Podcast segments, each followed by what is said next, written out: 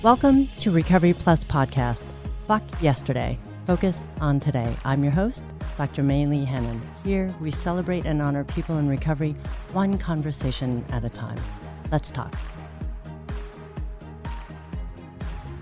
Welcome back. This is the second part of a two part series on what is rock bottom. As mentioned last time, COVID has had a significant impact on people suffering from addiction and who are in recovery, and the effects of rock bottom as well. For the LGBTQ community, however, it has also been hard hitting. Even without a pandemic, this community has been negatively impacted when it comes to mental health issues, substance abuse, addiction, and access to comprehensive treatment. So let me put this shit in perspective. 7% of the US population identifies as lesbian, bisexual, gay, or transgender. And this number is growing. This is based on a Gallup poll posted on February of 2022. Also, in a national survey in 2019, over 9% of the population ages 18 to 25 had an alcohol use disorder versus 12% in the LGBTQ young adults. Adults 26 and older had alcohol use disorder over 5% of the time, while LGBTQ adults had nearly 12% of the time. More than double. You see a trend here? Rates of opioid use among LGBTQ adults was close to 2% in 2019, almost two times the 0.6% rate of Americans overall. Basically, Gender and sexually diverse persons have higher rates of substance abuse than people who identify as heterosexual. Also, co occurring disorders are also higher in this population and community, meaning substance abuse on top of mental health issues. How can the LGBTQ community manage this? There are examples offering some hope. This um, leads me to our next guest. I'm excited to introduce this person who has done a lot to help himself rise above the ashes, literally, and is currently in service for others in the LGBTQ community. He is from Palm Springs and a California native. Welcome to the podcast, Rory. Hello. Hey, Dr. Maylee, how's it going? it's going. Thank you so much for taking a moment out of the hot weather down there to talk to us. Gladly. I will gladly spend some time in the air conditioned office space for this. Oh, come on. Wonderful. Well, thanks again. So, you know, as mentioned earlier, with the high rates of addiction, the LGBTQ community, what do you believe the main reasons might be? Um, oh, I love that question. So, to put it really, really simply, I guess, you know, I've I've come to the understanding that, you know, addiction feeds on shame and guilt and queer people have no shortage of shame or guilt. that's, yeah, that was, that's pretty that's pretty simply put. You know, to get a to go a little bit deeper into that, you know, obviously a lot of us struggle with some form of uh, internalized homophobia, or maybe we grew up in an unsafe household. Um, bottom line is that you know when we go throughout our day to day not feeling as though we are part of the community around us in some way, shape, or form, right? It start that kind of stuff starts to build right. on you, kind of like a tumor, and eventually you find something that's going to get rid of that tumor, or at least make it feel like it's not there, right? Maybe it's a mm-hmm. drink, maybe it's a drug. What is it? Maybe it's sex, maybe it's a, a relationship. You know, a lot of us are are oftentimes looking to escape some form of reality, um, especially when the reality around us just isn't that pleasant to be in. Sure. And I'm very grateful. And times are changing, and it's uh I get to live in a day and age where it's much more okay for me to be me, but you know, that hasn't always been the case. Absolutely. Well, thank you for that. You know, and with all of those kind of barriers, what does rock bottom mean to you? Well, for me, it was uh, it was getting to a point where my how do I put this? Where my pride and my ego no longer had a say in what was going to come next for me right? Where it was time to ask for help or or die. Um, when it was really I, I had nothing. And most people know rock bottom as that you know i'm at the lowest point of my possible life. But you know i had a couple different rock bottoms a couple different lines that i crossed. So i'll never do that and then cross that line and then you get used to it and then you find a new line. You draw that line and you say well i'll never i'll never cross that line. I'll never go do that or be with these people or go to that place and do that thing. And then you cross that line and get used to it. And eventually you find a line where you're just like yeah but i won't do that. But i won't do that. And then you do. And then yeah and then and then you do uh, you finally cross that line and you're like I, I this is this is i can't do this anymore and mm-hmm. eventually like i said that that ego that pride for me it was a lot of both uh, it was that little voice in the back of my head that says yeah but you could probably figure this out you could probably get your way get out of this alone right um, I grew up with the little voice in my head that says, you know, you got yourself into this situation, you can get yourself out. And mm. that probably didn't do me any favors when I was, you know, crash burning down mm-hmm. into the train wreck of my my active addiction. Mm-hmm. Um, so tell me a little more about that, your personal experience with that, the rock bottom. Yeah. So Let's see, where do we begin? So, uh, if I was to paint you a picture of my like my childhood and the life that I was living and stuff like that, and you know, it would be very much so a self fulfilling prophecy that I would I would get hooked on drugs. My uh, and it wasn't just drugs specifically, hard harder substances. It started with liquor uh, when I was a teenager. Um, I definitely knew that I was different at a young age, you know, and uh, I'm, I'm, the oldest of four to two super young parents. My mother was 15 when I was born. My dad, 17, joined the military, mm. and um, and then they decided to have three kids after that. So you know, uh, we all kind of grew up together. That's how we we jokingly talk about it mm-hmm. today. But it's uh, mm-hmm. it it's the childhood you might think it could it would be given those circumstances right? I mean all of my need my basic needs were met. I, I was generally happy as a kid growing up but you know i lived in a violent household. Parents kind of fought here or there and mm-hmm. um, if it wasn't physically it was, it was definitely verbally more often than not verbally abusive to one another.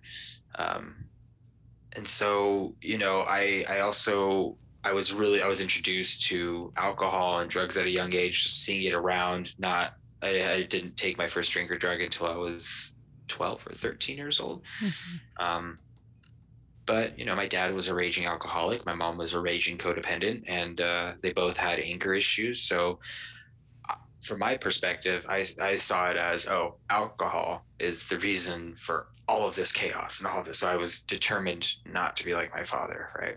And so I didn't drink, mm-hmm. which is great because I just opened up the door for other substances, right? As long as I wasn't drinking, I wasn't going to turn into that. Right. Um, I moved out really young. I was uh, 16.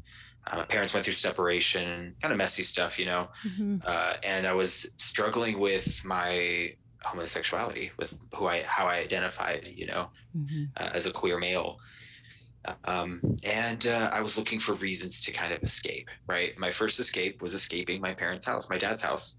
Uh, my second escape was in the bottom of a bottle.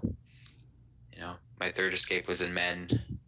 Um, I, I met a, I met somebody who very much so, you know, I was I was 16, 17 years old. He was in his 20s, and you know, for me, oh, we were gonna get married. Like I was in love with this person, mm-hmm, mm-hmm. and uh, that that really planted a seed of co- my mother's codependency kind of re reawakened all this stuff. Basically uh, i was what he wanted me to be in the moment which was you know his dirty little secret you know somebody that he could kind of call on. You know he was straight and all this mm-hmm. stuff. And uh, he also broke my heart with some you know with one of those you know came up to me. It was my senior year in high school and was like, I never want to see you again. If you see me cross the street, kind of stuff. I'm not gay, mm-hmm. whatever, you know. And then then that for me, okay, I already know that in my head being gay is a bad thing, right? Mm-hmm. And he just mm-hmm. that you know um, validated that that notion. So now, you know, okay, well, I can't be gay, so there go there we go back into the closet. I can't tell anybody about this experience. Hmm. Um, which I'm very grateful didn't last very long. Uh, when I was 18, I moved to Long Beach and really just the, let down the floodgates and all hell broke loose. You know, I was, mm-hmm. I was off to the races. Uh, I, I was gay in the day of the apps. So finding my next fling or my next person to drink with or drug with was super easy to do. Mm-hmm. That was at your fingertips um, I let go of school. And over the course of a number of years, my life really just started to slowly but surely spiral. And I had some really good positives in that time. Mm-hmm. Um, I grew up hearing things like boys don't dance, that's gay. Mm-hmm. um, or other smaller microaggressions like um, why are you singing the girls part to the to the song with the boy in it? kind of stuff. Mm-hmm. um, my sister she's the youngest you know playing with her dolls and stuff. Boys don't play with dolls. So those, those little things you know. Sure. I eventually found found uh, found something i fell in love with. I was coming to terms with who i was and finally getting comfortable with my sexuality. Mm-hmm. and i found uh, i found dance I'd always had like a fascination with dance and you know dancers and knew that boys didn't dance, but these boys these boys dance and these boys love dancing with me and invited me out. We would dance and drink and party and all this kind of fun stuff. And they were all actually part of a, a company and they invited me to dance with them, wow. um, take their classes, fundraising stuff. And eventually they invited me to audition and it never, never danced before. Um, found my passion when they invited me uh, to be part of the company. Right, they hired me as uh, oh. as a trainee. They trained me over the next couple of years, and I, I found dance. And dance probably prolonged my rock bottom because that was the hardest thing for me to let go of. Mm. Um, eventually, you know, I found uh, I found crystal meth, which is the drug that brought me to my knees, and uh, that took precedent over everything. And I was no longer able to keep a calm, cool, collected head in rehearsals. I was losing weight, and so my image was taking a hit. Um, and uh, yeah, then it got it got really dark. It got really really bad. Mm-hmm. You know, mm-hmm. that was uh, my early twenties. I disappeared from all of my friends. All of my dancer friends thought I died, or a good handful of them. Uh, um, uh-huh. and it was later on in my recovery where I was able to make amends to them. But yeah, it got it got really got really really really mm-hmm. ugly. The uh, you know everything from um, knowing that I had a, a, decent image, right? I could sell my sell my body for my next drugs, you know, for my next fix, and so I was tricking, is what we call it, was mm-hmm. tricking and hooking and all that kind of stuff, and um, that's how I was getting by, you know. And eventually, uh, Los Angeles became too expensive, mm-hmm. and so mm-hmm. I found my way into Palm Springs and spent a couple years in Palm Springs where the drugs were cheaper, the men were older, and uh, AKA more was going to be given to me and provided to me. And I was very, very, very okay with that. Some reprieve in a way. Yeah, yeah, exactly. Mm-hmm. Yeah. And, um, you know, just when, like I talked about crossing the lines, just when I thought it wouldn't get any worse, it kept getting worse mm. and worse. I lost my car. I no longer was able to provide myself for myself. This went on for a few years, and uh, I remember January 2020. So I'm only recently sober, mm-hmm. um, and I'll get to the sobriety date in just a sec. But mm-hmm. January 2020, I uh, I was I had hit a new rock bottom. Right, this person mm-hmm. that I had been running the streets with, he was uh, he and I were close. We'd had a really intimate, close connection. Was super rare in the meth, sex, drug underworld mm-hmm. scene, which there is a very dark underbelly uh, for the queer community, um, and it revolves around meth, the getting and using and selling and all that kind of stuff. Right. Um, but I had found this person and we'd really connected. We looked out for each other. By looked out for each other, I mean like, you know, if I didn't have a hotel, he had one and vice versa. Yeah. we were basically supporting each other's drug habits. Right. Mm-hmm. And, um, January 2020, he got sober, like just up and left me in my hotel room, nothing, but a note. He even left like the little gifts that we got each other kind of stuff yeah which you know i'm, I'm also really uh, we had a really solid understanding in my active drug use i will say one thing my parents gave me was like a really really good uh, sense of self-awareness um, and maybe that's maybe it was self-consciousness for a while being mm-hmm. self-conscious but it, it eventually turned into being very self-aware. Right. and i was very very aware of the uh, the notion that as long as meth was in the picture i would never be able to put anybody have a have anybody else as a priority in my life. Meth mm-hmm. would always come first. Um, but when he went got sober i was like oh well there goes that. We're abandoned again and now what? Right. And of course that wasn't enough for me to get clean and sober so it was a few more months of running around, causing hell and, you know, lying, cheating, stealing, doing whatever I could to, to get my next fix and to, um, yeah, to figure out how to get a substance into my body. And obviously, I'm an equal opportunity junkie. Uh, mm-hmm. Uh, I never, I never ventured into. You don't opiates. discern. I, I, I, don't discern. She's not stingy. and uh, of course, I never, I never ventured into opiates I've learned today that I call that a yet. You know, I haven't uh-huh. ventured into opiates yet, and I'll talk about that in a second. Sure. But, uh, uh, everything else was fair game as long as it could take me out of myself. I had this queer thing that I, you know, thank God I had come, I had taken some time in, uh, or that dance had given me a sense of self-expression, and I mm-hmm. kind of had really good understanding of who I was. But I had that kind of lingering around, which I feel like it always will until maybe my older age. Mm-hmm. mm-hmm. Um, I had the fact that I had disappeared from my family and felt like I couldn't contact them. I had ruined family gatherings. I mm-hmm. showed up to my sister's graduation completely loaded off my ass and, mm-hmm. you know, to, stole her limelight. She was the youngest graduating high school. And so this was a very emotional time for my parents, you know, empty nest syndrome kind of stuff. And mm-hmm. I'm over here um, sucked up, skinny as hell, causing all kinds of concern. And my best solution for that was to disappear, right? Just to avoid them altogether. Um, I had friends who thought I was dead. Uh, I had lost my passion. I hadn't danced in years. Just mm-hmm. was no longer doing it. Was no longer capable of it. Um, and anybody and everybody that I thought cared about me um, or that I had given value uh, disappeared mm-hmm. when my drugs ran out or when I was no longer physically uh, usable.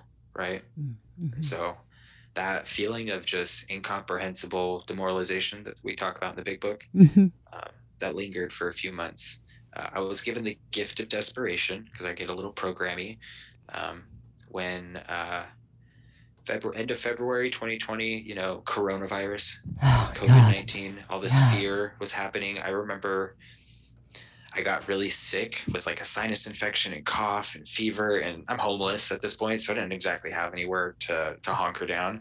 Um, and we, we joke and we call it, you know, you took you take somebody hostage, kind of took somebody hostage and stole his couch for a while, mm-hmm. and uh, sick, nasty looking, shriveled up kid on the couch, mm-hmm. uh, really contemplating how the hell my life ended up here, and just praying somebody would come rescue me, or somebody would, or he would kick me out, and I would have to think on my feet because I am a survivor by, mm-hmm. by nature. Mm-hmm. Grew up knowing how to survive, learning how to uh, take care of my siblings um, looking in a pantry, seeing five items, and being able to six feed six people. You know that kind of mentality yeah. of survivor instinct. Mm-hmm. Um, so I was hoping something like that would happen, and and it didn't. Eventually, uh, I got a little bit better, not much, but still symptomatic.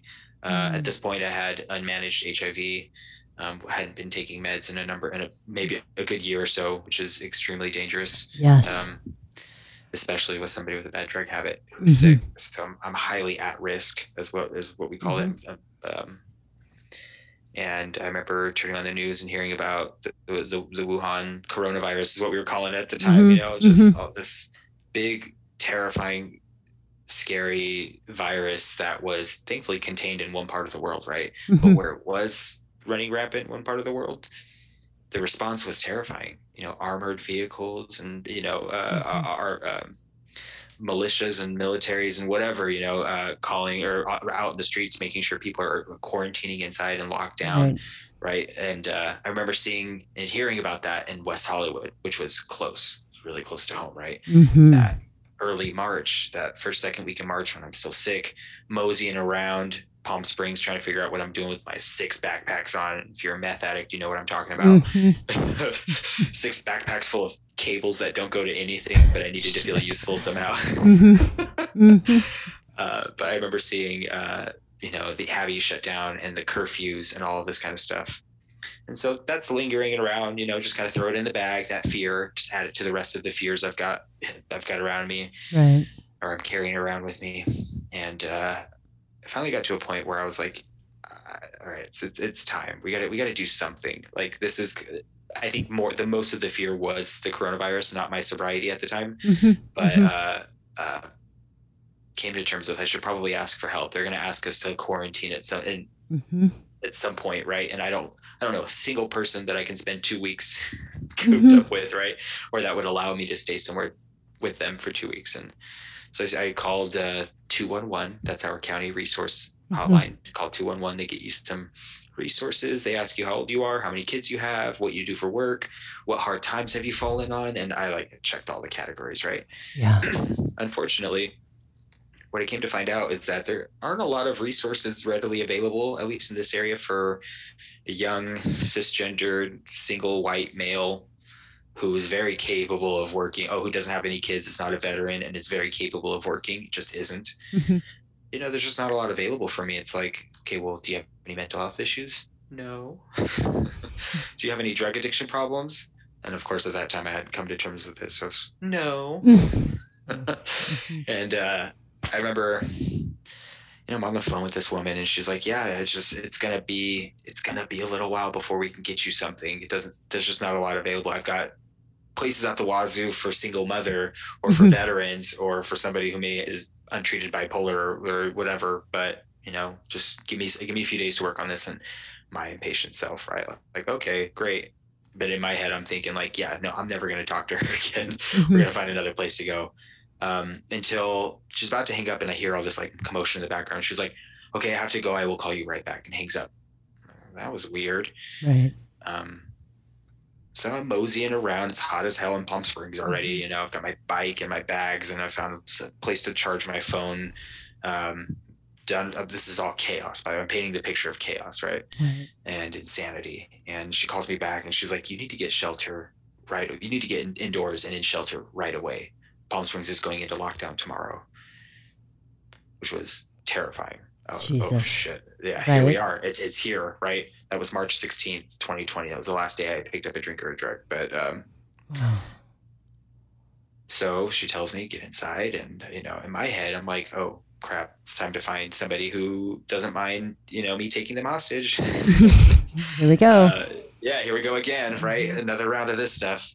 And um, I'm still sick. I'm still symptomatic, but I remember just having this moment of clarity. Like, it, it was either a moment of clarity or really I looked into my phone and started scrolling through phone numbers, people whose names I didn't save, uh, and thinking, I really don't have anywhere to go. And that, like, sitting in. I, would probably been sober for since earlier that day, and uh, so you know some clarity.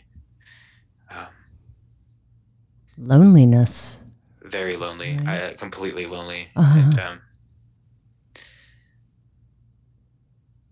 she called me back again to tell me check this resource, it's DAP, Desert AIDS Project. They might have something for you. Uh, if they don't, you need to go to a hospital because the hospitals have social workers and they will help you find something. Um, and in my head, I'm thinking, okay, you know, if I go to a hospital, I'm going to get arrested because they're going to drug test me and I'm going to get put into psych ward hospital. And, mm-hmm.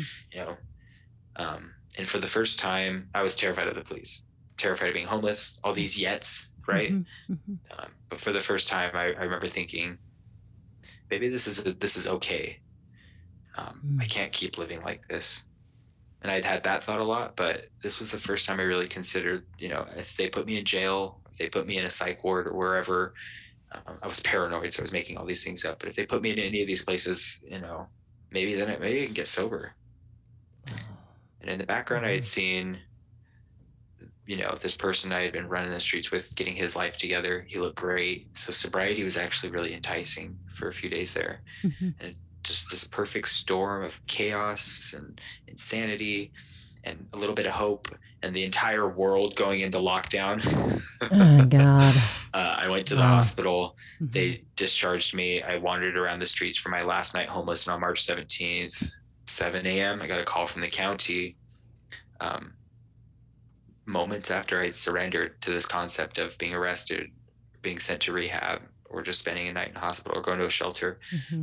um, I got a call from the county and they said, We're going to put you in a hotel. We're going to put you in a hotel where you're going to quarantine, shelter in place uh, for the foreseeable future. And uh, March 17th is my first, is my clean date. I got sober March 17th, 2020. And uh, I walked into this hotel and uh, I hit the bed and I, I just I sobbed. I, I was I was done. Mm. I, I, I don't know I don't know what it was. I remember still being in my own will for a few days prior, even a few hours prior. Like this is temporary, but there's something about having safety again, and having shelter, and having my most basic needs met again, that just it gave me this sense of like you can stop. You know, I hear in the rooms the war is over. You can put down your guns um, and at this point, you know, I was I was ready to. I was tired. Mm-hmm. You know, you get tired and uh, running. Was, right. Absolutely. It was uh we, we call it surrendering. It's my first moment of actual surrender. Um, Alanis It's the first wave of my white flag. Um, Totally. Yeah, yeah. Yeah. And uh, I spent. So that's where the fun begins, right? So, but that was that was my rock bottom. Wow. was walking into that hotel and i would say i lived in that rock bottom mentality of somebody's going to pull the rug out from under me they're going to take my hotel away they're going to tell me i need to go my hotel is being given to me Mhm. Right, right. Uh, But your you safety. know, my safety it's all going to be cra- come crashing down so i was still in survivor mode and i Oh. probably lived like that for the next two three months i I mean i still have the survivor instinct i work at it uh, on a daily basis but this like don't trust anybody mentality lingered in the back of my head for a while. And it was at its strongest up until my very first aa meeting. Um, and this isn't a pitch for program obviously you know attraction rather than promotion. But for me i found a 12 step program that Mhm, worked mhm. for me on zoom and what I can say about we addicts and alcoholics, we are a crafty lot. Like we figure it out. You know, you tell us you Sneaky. shelter. Sneaky. sneaky, sneaky, sneaky people. But I found recovery. I found 12 steps. I, I Mhm. found the person who was getting his life together and he Eskimoed me. An Eskimo is somebody who goes out into the cold for you, right? Will Mhm, bring you mhm. back in. He was my Eskimo. Um, he brought me to my first meeting and I fell in love. The rest is history, you know Wow. talk too much about the 12 step stuff but you know i uh i did a lot of things i was i shouldn't have done in my early recovery i got into relationships uh, I, I got a job working in treatment which i'm extremely grateful for but don't recommend to anybody Right. uh, taking calls and i got a i got a taste of what it's like to help somebody besides myself Mhm. when I when I took my first call, and it was a, a mother who was on the phone just sobbing. Her son was literally well, not literally, was me. She was telling me my story of her son Through her eyes. Yeah. through her eyes. Uh-huh. Oh man, I was I was a wreck, and Mhm. I'm, I'm sitting there trying to hold it together. You know, I'm 30 days clean and sober. Should not be talking to people like this. You're like, hi, I'm new. But somehow you did it. we did it. We did it. I got to walk her through what it was like for me Yeah. and offer her some solace, what worked for me, what my parents did, which was basically, you know, I, I learned that they basically, they knew that something was going on with me. It was very obvious, I'm sure, but they knew Mhm. something was going on with me and they just took a step back and were like, he's got to figure it out on his own. And I did, you know, not on my own, but basically if they would have tried to tell me I needed to get clean and sober, it would have given me one more reason to go use. Like, fuck that. I'm not doing it. Yeah. You know, I mean, this is a long road in a short time. You know what I mean? But I mean, you started at 12 and here we are. yeah. You know, what's so powerful is tell me a little bit who might have helped you. And you talked a little bit about that woman on that phone that called you back. You know? So that's uh, there's a program out here in uh, Riverside County called the Hope Program, Mhm. uh, and they place people in in various different struggling situations with housing, with food, um, and they were extremely run thin as a result of COVID. Oh, I bet. But oh man, I, I got I got so lucky. They uh, they acted quick the day that they went th- that phone call or that I was on when I was on the phone with her and she had to hang up. It's because you know her supervisor was like, "We need to do this, this, this, this, this," and one of those things is we need to find a hotel or two or Airbnbs. Palm Springs is full of them. they are. you know, we need to figure out people are not going to be traveling, so we need to figure out which ones we can rent out and pay for to house this homeless population. And I was part of that population. And they came to the ah. rescue. And like, what goes through your mind? I mean, you're getting clean and sober by yourself in some ways. I mean, isolation. How did that work for you? Man, I'll, Wow. I'll, I'll, I'm gonna, I'm gonna, I'll even paint a prettier picture. So I had used in this very same hotel Oh shit! many, many, many a times. It was the dingiest, junkiest, tweakiest little Mhm. hotel that ever was in Palm. Springs, and uh, Wow. you know, it's, you know, they say uh, the opposite of addiction is connection, Mhm. and uh, I also said that we we addicts and alcoholics were a crafty lot. We figured out a way to make connection happen. Uh, we did it on screens. Um, I'll tell you, uh, the Hope program. Uh, they were very run thin. They told me they'd provide food, but it was it was kind of you know, um, and I've it's part of my living amends is to help them in this category and donate where I can and all mm-hmm. that kind of stuff. But they, the the food that that was given to me or whatever county resource that uh, was helping them with the food situation, they were giving me things like cans of tuna with no can opener, or like oh, yeah. uh, pota- potatoes au gratin with no milk or butter, and they, you know, just the things you know mm-hmm. that I can look back on and and laugh at also. But you know, mm-hmm. that that's one of those moments. Um, fellows that I was meeting in in these meetings were bringing me groceries. Um, I took a 30 day trip six foot six feet apart from somebody is uh, I didn't see another human being for 30 days. Uh, maybe less than that, actually. Like Postmates drivers. Remember, Postmates took off. Oh, yeah. Time. Yeah, that was a big deal, right? Ordering DoorDash and stuff like oh. that. Those drivers. Mm-hmm. Yeah, there's a special place in heaven for those types of, for those people who stayed in service during that time, um, right. if you believe in that sort of thing. But uh, I uh, didn't see very many people. I didn't have my first uh, hug and get to touch another human being until I was taking a 90 day chip. Wow. Which was, even that was scary, you know? Mm-hmm. Like, because you don't know. Maybe they have COVID. And we didn't know what that meant. Remember how terrifying COVID was in the beginning? Nobody knew.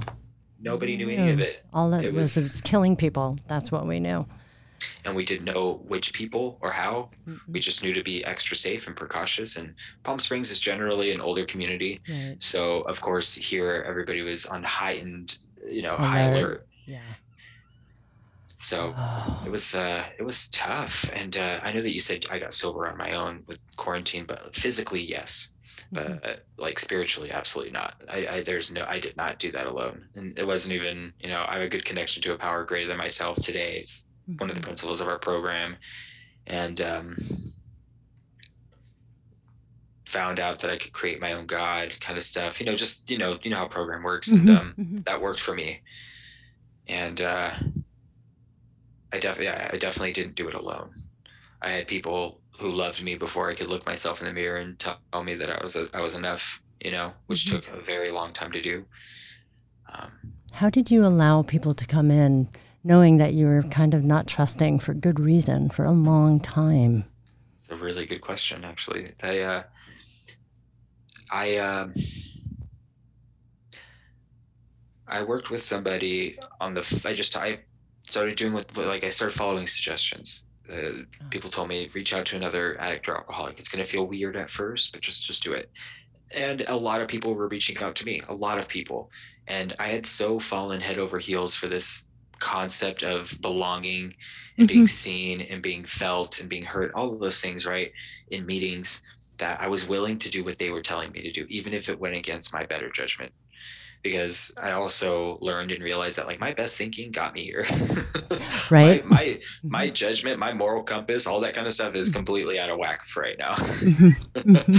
and so uh also and then those taking those calls too working with families who like were really in it like and i was just barely out of it so like there's that right all like all of that it's just such a perfect storm for opening up the door and don't get me wrong i had my fair share of really crummy experiences really shitty mm-hmm. you know experiences uh, one one person who in his active addiction, I didn't know he's in active addiction. He was married, you know, So let's go have coffee. You always hear about, let's go do coffee and, and we'll just hang out and stuff. And we're still afraid of COVID. It's like three or four months in. Mm-hmm.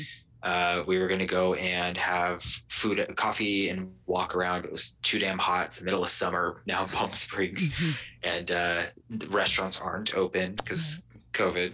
So we decided uh, we'll go to the park in the shade, and then again too hot, so we're going to eat in his car, right? And uh, eat in his car, and then uh, decided, you know, he works for he worked for a major radio station at the time, and decided let's go let's go take a drive. Um, I'll take I'll go show you the radio station. I'm thinking, oh, there's going to be other people here. No, I was it was just me and him, and he starts talking about the euphoric recall and glorifying the drugs and all this stuff. And yeah. I was convinced that if I if he had pulled out a meth pipe, I'd be gone off to the races. Was terrified and I also had it completely shattered all trust I had for people, other people, mm-hmm. men, gay men mm-hmm. in particular, older gay men in particular. You know, um, sure. I felt it took me right back to that. You know, like oh, I'm only good for one thing and one thing only, and it's providing something in exchange for drugs. Um, and I'm very grateful I had women in my life that I could call. Mm-hmm. Um, I also learned that, you know, no is a one word, is a complete sentence. And so when I told him, like, it's time, I need to go, oh, you stay? No. And that was it. Done. Like, I didn't have boundaries. I didn't have a sense of, you know, good or bad, right, wrong, any mm-hmm. of that moral compassy stuff. Um, and the women, the men of uh, of program taught me that, and uh, I'm I'm a little sponge. Like I soaked it all up. mm-hmm. I, I, got back to my little hotel room and I called I called as many people as it took to until somebody answered. I think only like three people, but um, she walked me through it. And I was like, I don't even know if he's high or not. Like, I just, I didn't, my stomach is in knots right now. I was mm-hmm. terrified. Um, and then, you know, the next week he's out on a run, relapse. And so my gut was right. Like, my, you know, we say if program the same, like, you know, God was doing for me what I couldn't do for myself. That, that was one of those moments, like right. that physical reaction that I was feeling. I'm, I'm very grateful for it because it's kept me out of a lot of trouble. Right. Now it's a little more safe. Now you can rely on it more. Oh yeah, absolutely. Wow. You learn to trust the gut. In a different way, right? In a different way, absolutely. Wow. All of all of our experiences we use in different ways today. Uh, you know, all, all of all that chaos, that wreckage, that just nasty living way of living. Those are those are my superpowers today, right? That that gives me a story to tell and connect with people on. See, I love that because you know, in this in this field, many people are, get wounded and it's like permanent shit, you know, and so they have hesitancy, low self esteem, low self worth. Like, fuck this, there's no way I can do that, nor am I deserving because look at all the shit that I've done. And for you to be able to reframe that, that's something. That is, how do you get to a place to do that? Ooh, so and uh, throughout the process of working the steps and doing the mm-hmm. recovery stuff you you obviously you break apart you look at all of those things sure. right all of my shitty experiences my resentments just terrible terrible stuff that i've done right you look at all of that under a microscope um, and when i went into it for the first time uh, I went into it with the mindset of knowing that all of this stuff has like shock value, right? Like, oh, totally. I'm, I'm, I'm, gonna get him. I'm gonna get him with this one. Watch. Can't wait to see the look on his face. It, it you know, the internal dialogue kind of stuff, and um, and it didn't. He was totally like, oh, same. Hmm. Flat face, just like, okay, cool, next. and you're like, but, but wait. yeah, no, he he read me like a book. He knew exactly where I was, right. what I was trying to do, and uh, and then funny enough just like you list out all the crazy scary terrible things you list out your assets. That was hard. Remember that you know it took me a long time to be able to look myself in the mirror kind of stuff. Um, writing out what i liked about myself felt always utter- an awkward oh, tough exercise. It felt utterly impossible. Absolutely impossible. And uh, and he walked me through it that experience of knowing that I am not my I am not my past, you know, mm-hmm. I am not my old behaviors, I'm not my traumas, I am not my diagnoses. Those are not who I am. Um, it's they were all experiences, and I can either let them hinder me or help me grow. Right, and, and have them be your teacher. Yeah, and don't get me wrong, it's not a conscious decision that I came. Oh, it can be for some people, but for me, it wasn't like i am going to now think of it differently. right, right. it's it's changing the internal dialogue. You know, we know that when there's constant negative self talk, sure. if we just switch those to positives, our whole demeanor and attitude changes on everything. Right. Absolutely. Get rid of the negative self talk. And so for me, it was what's the positive in this? how do I make this positive? Okay, yeah, I've got all this trauma stuff. I'm not, I, I can't exactly just drop it and walk away for it from it forever. Right. I've let go of a lot more of it than mm-hmm. I have now, but but it's not it's not that simple of a process. It's okay if I have to hold this kind of stuff until I can work through it. How do how do I hold it so that I'm comfortable still and can carry it? Right, and it doesn't and kill you, right? Yeah, absolutely. So that it doesn't drive me to my next drug. Right. Right. Wow. So it was sharing that experience with other people. The last piece of it is sharing that experience with other people and hearing people say, wow, uh, I didn't know, I thought it was the only one. Right. Yeah. And you're not. And you're not. Absolutely. In all ways, in all these different ways. I mean, that leads us to this one thing. This is just really remarkable, and I really appreciate you sharing such yeah. deep parts of you. You know what? Because this is a this not no one is really truly alone if they can see that. And but if someone right now is listening to this and going, well, f- that's great for Rory, but my shit's different. You know what I mean? I did this, this, and this, and this shit happened to me. And, you know, they're in a dark place too, right? But it's hard for people sometimes to, to see beyond their pain. Um, what would you tell them? What would Yeah. you say to somebody in that mind space? Even if Oh man, it's hard to, I would imagine. There's a few different things. Um, Yeah. for starters, I I very much of the same mentality. If you had my life, you would drink too. Remember? Oh, yeah. Self fulfilling prophecy type Mhm. of stuff that I was Sure. talking about. Like, oh yeah, if you had if you had my childhood, you'd have the same tr- you know, all Right. that kind of stuff. Um, it's remembering that that mentality is what keeps us in our active addiction, right? Mhm. The second thing is um, question your stories. That was like some of the best advice. Like I get really good. I know when I know when the zingers are in a good traumatic story. I know when when I, when I might be able to get a tear out, like all that kind of stuff, right? I can tell you about this domestic violence experience, da da da da, da Mhm. and like how he did this and I did whatever, all of that stuff. I like you get really good at the story and it becomes less about the experience and more about the story. When I when I started questioning my stories, you know, and started looking at my experiences with and the honesty within those types of things, I got to really look at, yeah, my life is is shit. My life really isn't that isn't that great. I really am truthfully alone. And I don't want it to get much worse than that. So I guess if somebody were in the same situation, they felt like, yeah, great, that's your experience, but mine's this, that, the other thing, and this bad. You're no matter how alone you feel, you never truly are alone. You are never, ever, ever alone. There's always, always, always somebody available for you. Um, and in today's day and age, it's a lot easier to access than ever before. Ever ever ever before. You know um, you are you are uniquely you but our feelings are the same. I know what bad feels like. You know what bad feels like. I know what good feels like. You know what good feels like you know i might not know what it's like to have kids taken away from me but i know what it's like to lose family you know Mhm. so we always have something we can relate to. And when you learn to start looking for the similarities instead of the differences, life gets a whole hell of a lot better. I don't know what it's like to be trans, but I know what it's like to feel uncomfortable in my own skin in some way, shape, or form. Very different experience, I'm sure, but I know what pain feels like too, you know, or feeling like a mistake, Mhm. you know, very young parents. I grew up thinking I was a mistake and ruined their life, Mhm. you know? Mhm. So we all have we all have the same feelings, just different experiences. And you can share them in a place that can connect as opposed to, to distance yourselves. Absolutely. There's And- always help.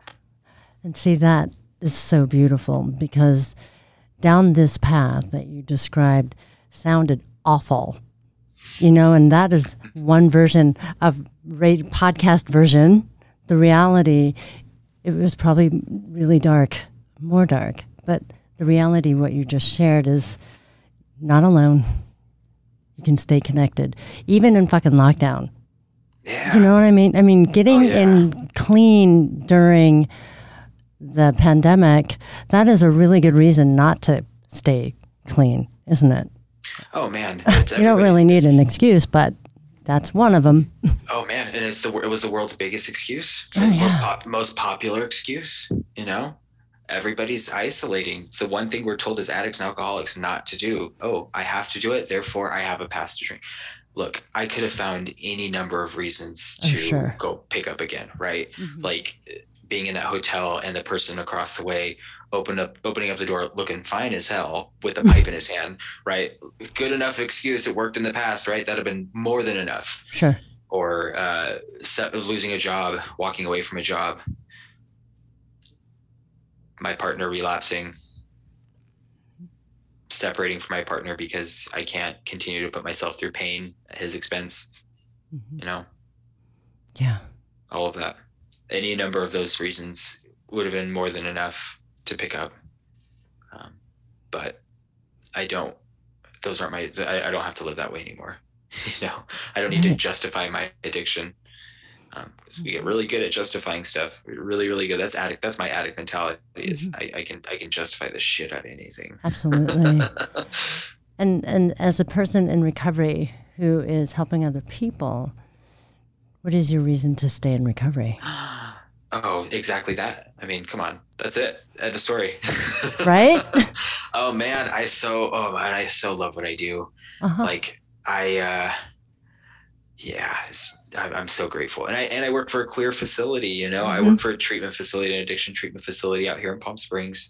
Um, we are not a sorry, I shouldn't say we are not a queer facility, but we we are best known for our working with the queer population. Sure, sure. And to be able to be on the front lines and talk to somebody on the phone who uses they them pronouns mm-hmm. and i have the insight to be able to work with them and i have background in all of this and meet them where they're at talk to them and mm-hmm. then walk them into treatment wow.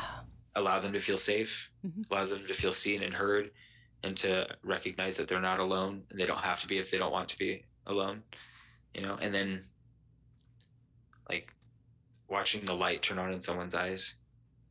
Oh, it's like it's the most incredible experience of just every. It's just it's what makes it all worthwhile. Even if I found in my life that I, have got more more reasons today to live a life and keep this life that I have beyond that's you know bigger than I could have ever imagined.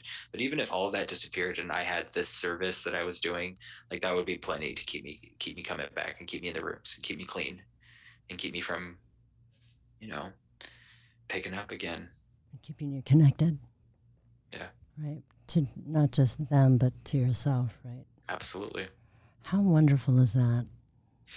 I am so grateful that you were willing to like share that, share yeah. this part of you. Really amazing. I appreciate you allowing me the opportunity to share because uh, it does a lot for me too. Get it out there, you know the the this is something with the most traumas the more i kind of put it out and walk through it question my stories speak honestly the less mm-hmm. power those types of things have over me and uh, i am not that past that is not who rory is Mm-mm. you know do they shape who rory is today maybe a little bit yeah actually a lot of it you know mm-hmm. but i am not those experiences it does not have to be your destiny yeah because no. you're creating it right now right in real time and it's yeah. so amazing. So thank you so very much. I oh really oh appreciate it. My pleasure. Oh and i have good news for you. I thought i'd share too because i oh, think yes. last time we chatted i didn't tell you about this.